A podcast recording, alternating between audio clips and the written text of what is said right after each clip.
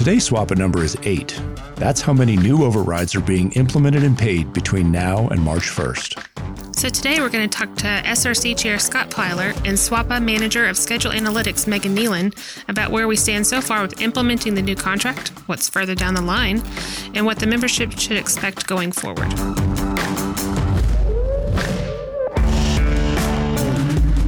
Southwest 151, the wind is calm, runway 1 left to Bravo, clear for takeoff. Clear takeoff, 1 left to Bravo, Southwest 151. I'm Kurt Heidemann.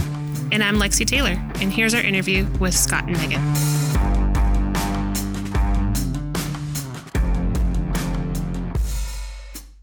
First of all, there seems to be a lot of questions about what's being implemented and why. Can you kind of elaborate on the timeline and how you decided what goes first and what goes next? Well, we started work on uh, the prioritization probably in the summer last year. Mostly what we were looking to was uh, to expedite the items that impacted the most pilots and had the most benefits. So obviously you see things like pay coming in, pay multiples, LCO, all that stuff.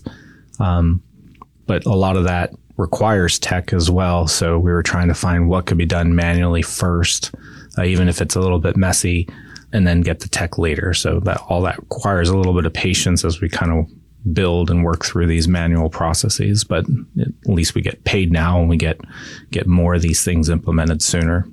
One other thing we want to do is reemphasize that all of these dates are no later than dates. So um, a lot of them could be moved up sooner. Some of these first ones, it, it's a big rush to get things done. So I don't anticipate many things being moved up here the first few months. But as we get into this cadence and work on collaboration, we're probably going to see some things get moved up. Uh, right now, though, it's just about prioritization and, and you know bundling certain items uh, together that kind of go together. So maybe one item could be done sooner, but we want to do some of these things as a package, like when we do all the ELIT changes, we want to do those as a package. A lot of the reserve items, we want to do that as a package just to kind of keep things all together. Uh, we did that in the timeline as well.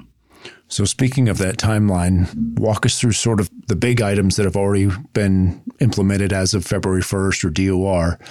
I would say that the biggest thing from our scheduling world would be the leg change override probably worth pointing out that there was a lot of technology already being worked on even before we had a ratified deal in preparation of that successfully going through. So they were already putting some work into that CWA logic to then add. You'll see there's two new columns pertaining to LCO within your pairing. It's also in your payroll report and uh, happy to see that that's all been um, launched successfully and it's in line with what we intended that pay to have for all that to work. Scott, anything to add? Any other major changes besides LCO pay multiples that sort of our pilots uh, were most interested in capturing up front? One thing was uh, the reserve being released on the last day when they, they actually get in at block in if they didn't have anything on their board. We, we even saw one pilot get reassigned two minutes after the block in and then, you know we called them on it and and they came out of it so we're seeing things like that you know being implemented and and uh, being followed by scheduling. So that was a big improvement for reserves. What kind of education are you seeing for pilots to know what's going to be implemented next? Uh, well, we use the weekly snapshot. Uh, we'll probably have some additional emails going out as well. SRC is all working on an update for the scheduling handbook. Uh, we're looking to put that out in early March for all the DOR February and March changes. We have RP articles. We have one on LCO and pay multiples going out in February.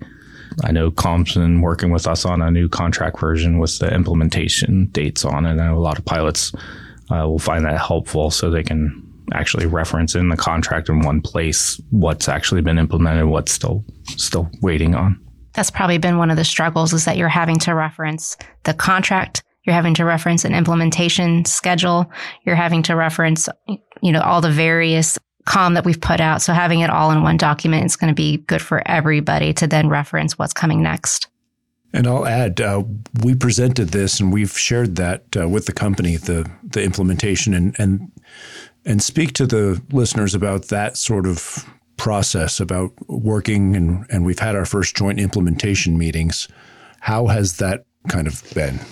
Well, it's probably worth noting that this is going to continue to require constant updating. Scott already mentioned that these were all no later than dates. But once we start seeing, you know, further testing and further work done on the programming, we're going to have more finite targets of, okay, exactly on this day, they're going to flip whatever switch and that's going to be the next thing that goes into CWA. So once we have better information and more updates, we're going to have to constantly be updating all the dates within that contract reference um, so that the pilots have just the best information of what's happening. Do you see any contentious items coming out of those joint implementation committee meetings? Right now, we haven't seen, we haven't had a lot of contention in those meetings. It's, we have had to bring up a lot of issues, things that have that have come up either in how they're executing things or how the process wasn't working ideally. Honestly, the joint implementation committee meeting uh, this past week was just one of many meetings we've had them with crew planning, we've had with scheduling, we had with you know scheduling training, we've had it with IT, and we have daily, almost hourly emails going back and forth about implementation items just to make sure there's clarification on on what we did agree to in the room. That way, it gets programmed correctly. You know, we've had uh, previews of the training materials for the schedulers that we were able to go through and make sure that they were correct based on our understanding of what we had agreed to, just to make sure that they start on the right foot and we don't have to undo any kind of education on this new contract. So, so far we've had a lot of collaboration on it. So, it, would you consider that uh, a, obviously it's a positive, but you mentioned the the reserve guy who got assigned two minutes later, and we called him on it, and they said no. Um, it sounds like there's generally a good faith effort so far that the company's doing its its best. Would you uh, say that, or do you think that they could do better? Right now, I, I think there has been a good faith effort. The, the whole purpose of the rewrite was to reset policies, practices, you know, understanding of the contract. And uh, I, am seeing that that's what's actually taking place. You know, we're, we're trying to get that, you know, collaborate, make sure we all have the same understanding about how things are going to work going forward. We have a lot of not just the notes from negotiations, but now we have emails and texts going back and forth, just clarifying over and over again that this is the way things need to work going forward. And we haven't had a whole lot of pushback on how it's going to work going forward. We've had more discussions about we're having an issue with the tech, you know, in, in order to implement that. How do we want to do, how do we want that done manually? You know, what's the expectations for when something will be done? So, uh, that's mostly what we've been working through. So, Meagan, you mentioned pilots will have to look at multiple places to see if it's implemented or if it's using current contract or the old contract or a bridge. Can you speak a little bit more about the bridge process? Sure. I mean, we don't really have an elegant solution as far as like a one stop shop to get all your questions answered. And that's just kind of the nature of this having a bring it like a whole rewrite of a document that's not all implemented day of ratification. It's coming in waves. So you're going to have to still use old book provisions for some things until they're able to get the technology in place or get the training in place, get the new provisions in place. So, I mean, we're, we're taking it one issue at a time. We're trying to put out education as best as we can. It's just, it requires some patience from everybody involved to then navigate what goes in when and what's right for now and not letting things fall into excess grievances that we can just handle. Lexi, I'll jump in and add to that. You know, when when we're going through that document and trying to set dates, it's not as simple as saying vacation changes, uh, you know, in 2027 or whatever, because you know some of it changes immediately, like shifting vacations, and then other things don't change until next year's bidding, where floating vacations will go away, and then some things don't change until the actual you know vacation bidding process of any two weeks happens in a couple of years. So it's not as simple as saying vacation changes then. So I think that's part of what we all as an NC and SRC and everybody that COM that's involved in this is kind of struggling to give as much detail as we can without making it just totally down in the weeds where you lose track of everything. One example of where we we even had to do some collaboration on on the bridge is uh, we just introduced uh, LCO and pay multiples February 1st. Well, that was originally intended to be just pairing starting February 1st, but in actually doing the programming for it, they found they had to do that at the duty period level. So we actually captured pay multiples for pairings starting in January, rolling over. So we actually have two different pay rules within the same pairing, but ultimately they actually, you know, they pay the pilots more. So uh, of course we're not going to argue with that, but it's things like that. Do we really want to, you know, hold our feet to the fire on one way or the other? Or are we being a little bit flexible and collaborative with that? And then we can be, you know, then we're flexible and collaborative in other ways when maybe they have something that's not quite as uh, beneficial to pilots. But if we're getting something corrected and done the correct way, you know, they tried to do it, they made a good faith effort, it didn't quite work, or it broke something else. You know, we've been able to make some accommodations for that just to make sure that it actually gets done right going forward.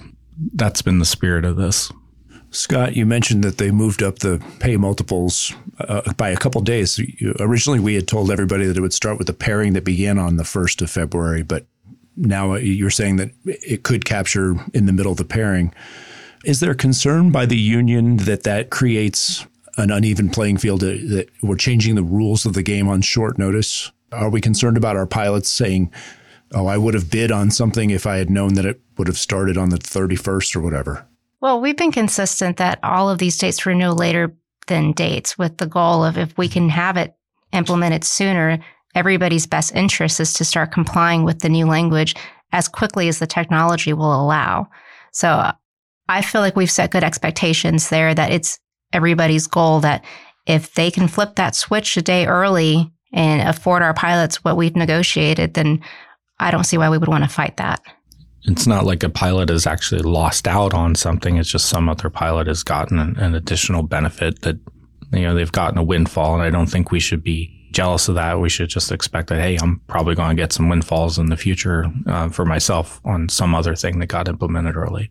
And I mean, to the company's credit, they they could have just sat on something and waited based on what that implementation agreement was. But that's the good faith effort to try to get this contract in place as quickly as as the systems will allow. So, Scott, what's uh, the next few things on the implementation schedule that are supposed to happen? Well, we have a whole lot of things starting in March, including uh, capturing the first four minutes of overfly as being paid. There's a lot of uh, the rest of the overrides kicking in, the ground time override, late return override, long duty override reserve release override. it's almost so many of these, uh, but they're all going to show up, start showing up in your payroll report. Um, that's one thing that we do have to educate on. They do they have LCO in the pairing display, but all the other overrides are going to wind up just being in the payroll report. And maybe not initially. It might be a non-fly initially. So again, that goes back to the the heavy front load of all the pay provisions, some of them being manual though. So you might not see a line item that says GTO in your payroll report. You might just see a non-fly. But the point is that they were trying to make the pilots whole by paying what was agreed to with all these new pay provisions. And right now, uh, one of our analysts, KT, has has built out the the pay audit tool that does the February pairings with LCO and pay multiples, and then the, all the additional overrides for March pairings. So we're going to be able to have that product out soon. We're just testing a lot of edge cases right now, but we should have that product out in early March. So you can check your February pairings and then March pairings going forward. And that will have everything all listed out. So you can sum up what you see in CWA and you see what's on our payroll audit report. And you can just get a good feel for, you know, where did I get overrides? How much was it? And was I getting paid correctly uh, by the company? One thing you guys mentioned during many of the road shows that I think is probably worth uh, just a brief discussion here and implementation is the fact that a lot of our overrides may or may not affect SkySolver, or uh, they certainly won't up front. So, is, is, this meant to change behavior? And if so, if it doesn't, uh, what happens? Well, part of this was to be transformational if items that were pain points for our pilots don't get addressed, then at least you get paid paid more for having you know having that pain point. In the end, if you know the company does reprogram Solver uh, to take these things into account, and you get paid them less often, the flip side of that is you're having better quality of life, which is also a goal for us as well a lot of folks don't like having you know excessive reroutes or deadheading all over the system and things don't make sense like that. They'd rather and you know they'd rather get home on time when they told their family they would and they have commitments. So it kind of has you know it works both ways. You know either you get paid more or you your quality of life is better.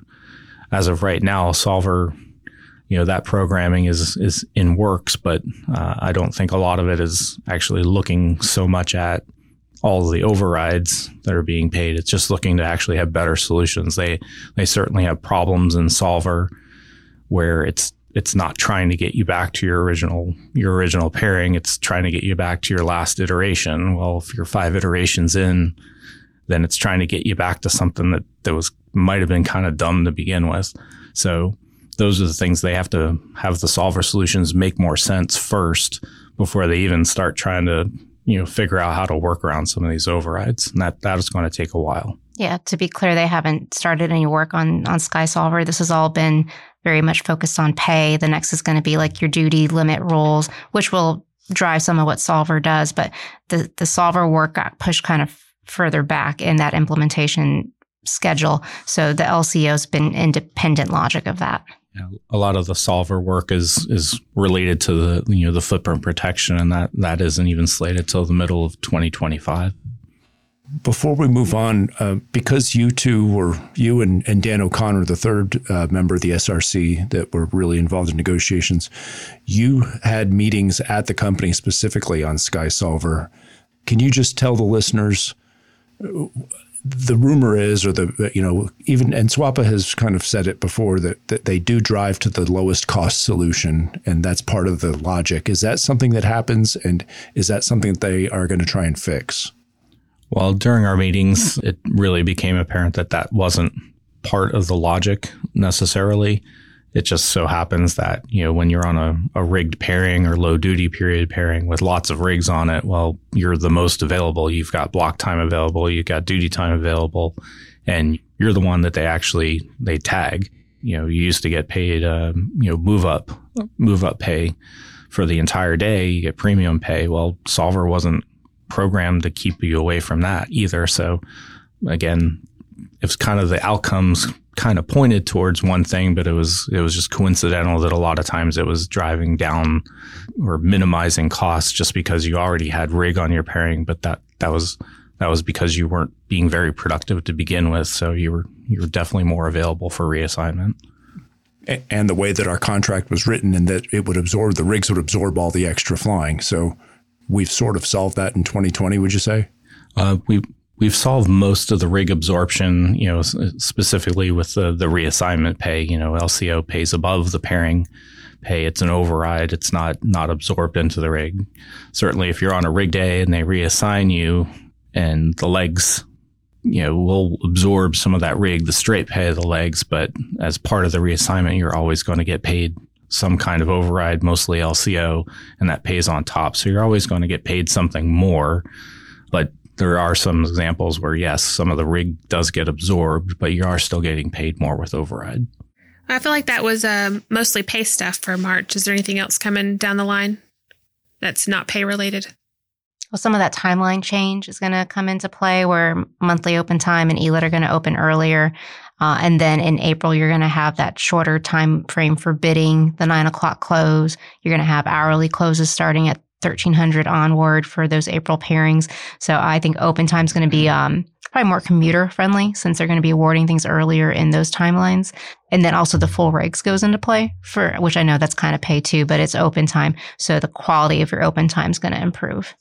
Also, the you know the small changes to the commuter policy, you know, where they're actually guaranteeing you a a, a must drive, you know, a deadhead uh, to catch up with your pairing, the deadhead release provisions where you no longer have to call back and wait 30 minutes. And that thing is if they don't have anything on your schedule and it's the end of your pairing, you, you will be released at, at the time you uh, make the phone call.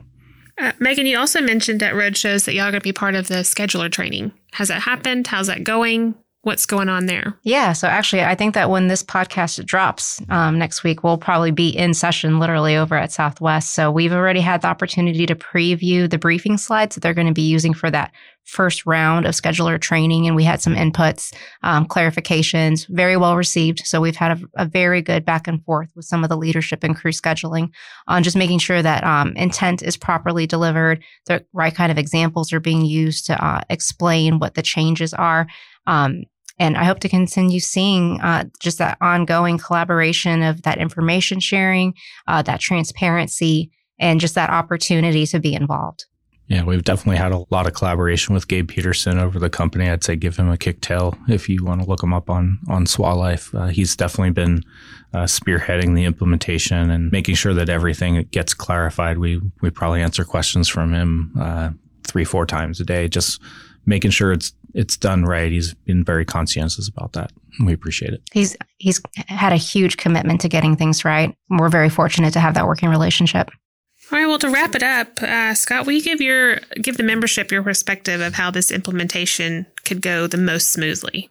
Right now we're having a lot of collaboration. Um, we're being involved in setting expectations, setting whatever the standards are for uh, what's being implemented. That that definitely needs to continue, and I think we're getting better at that process.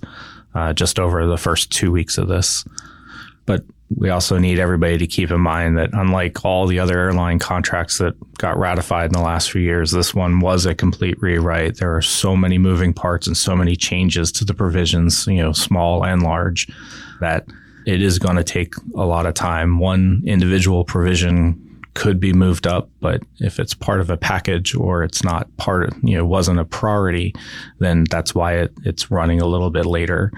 And the last, we just got to reemphasize that we have so much manual implementation waiting on tech later that there will be some messy processes. We're watching this. You know, we've got our own pay audit product to watch your pay, and we're keeping track of all these other things. Certainly give us a call if you see something is wrong or that you think something's out of place or hasn't been implemented and it's not matching up with the contract.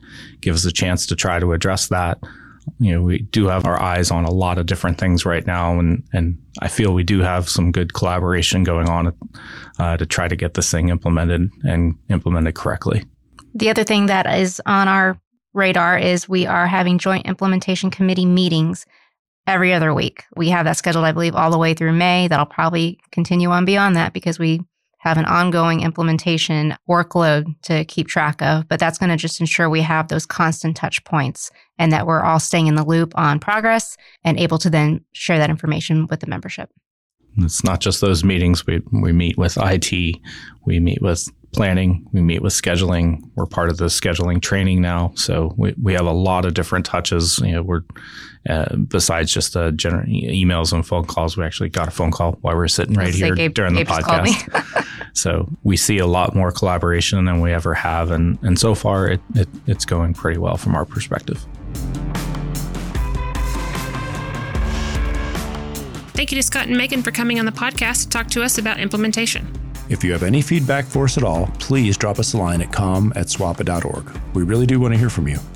And finally, today's bonus number is 45. That's how many additional individual scheduling items SRC will be tracking for the rest of the year for implementation.